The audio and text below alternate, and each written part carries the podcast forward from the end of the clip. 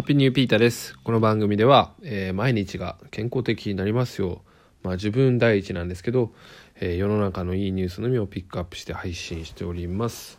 ちょびっとね冒頭変えましたけどまた変えると思います。えー今日のニュースはですね、まあ、ちょっと違った、まあ、と一定のねニュースじゃないんですけど、まあ、コロナっていうものは、まあ、そこまでね神経質に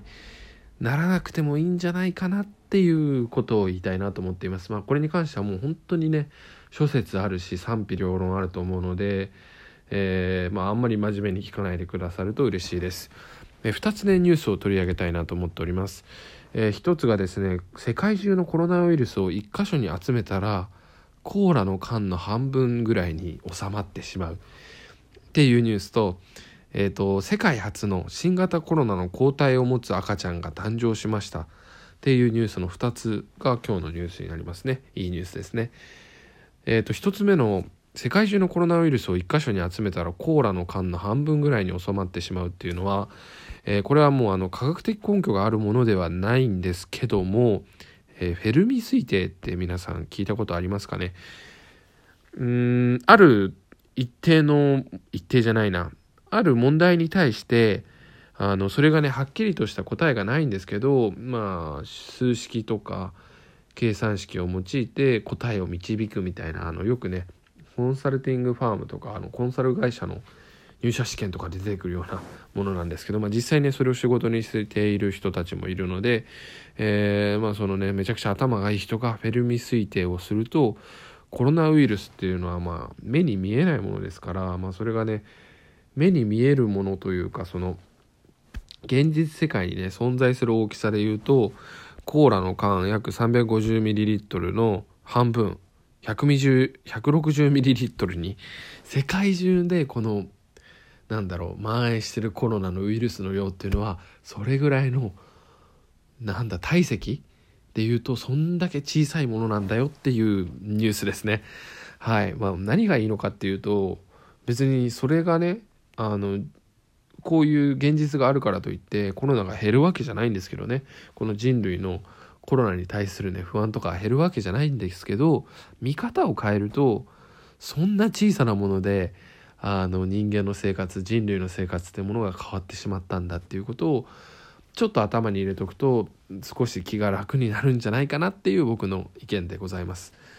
うん、だってね例えば津波とか火事とかねそういう大きなもので人類があの生活が脅かされちゃうってことはね想像がつきますけどそんだけ小さなものなんだって思うともちろんねそのマスクしたりとか手洗いうがいとか飛散防止とかはねしっかりした方がいいと思うけど気持ち的にはね強くなれるんじゃないかなとそんな小さなものに負けないぞっていう気持ちを持っていくべきなんじゃねえかなってことを思っております。まあ、病を気からって言いますしワクチン大事ですけど自分は強く 強くあるんだってこれ僕言いたくないな。あの病気には負けないぞっていうねあの気持ちでいる不安にならないっていうのが一番の抗体でありワクチンであるっていうことも僕は思うのでそういう気持ちでいていただきたいなって思います。自分へのねあの言い聞かせてることでもあるんですけどね。はい。でもう一つのニュース。世界初のコロナの抗体を持つ赤ちゃんが出た。出たじゃない生まれたってことですねアメリカ南部のフロリダ州に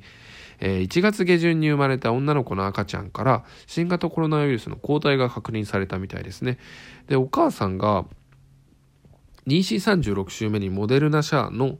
ワクチンを1回接種し3週間後に2回目を打つ前に女の子を出産したみたいですね。でそうすると、えーその赤ちゃんからちゃんと抗体を持ったっていうねことがあの DNA の判定なのかな？から分かったみたいですね。でまあこれがそのどれだけ強い抗体のレベルなのかとかは分からないけどちゃんとねワクチンを打ってから、まあ、今2回打つのが普通みたいなことをね言われてますけど1回ワクチンを打って子供が生まれたってこともそうですしさらにそのね子供が抗体を持ってたっていうのはちょっと明るいニュースなんじゃないかなと思います。まあ、これからねどうなっていくか分かんないですけど、まあ、これだけね技術が進歩してきてるからあのワクチンっていうのもね信用していいんじゃないかなってことを思っています。はいまあ、今日のねニュースは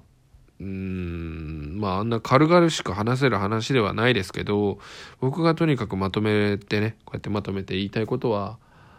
うん、気持ちが不安ばかりの気持ちっていうのが一番なんだろう免疫力を低くする免疫力を弱くすると思うのでなんとかなるでしょうっていう気持ちでいきましょうっていうお話でした。はい。えー、ぜひフォローやいいね、コメントお待ちしております。今日はここまで。Take it easy.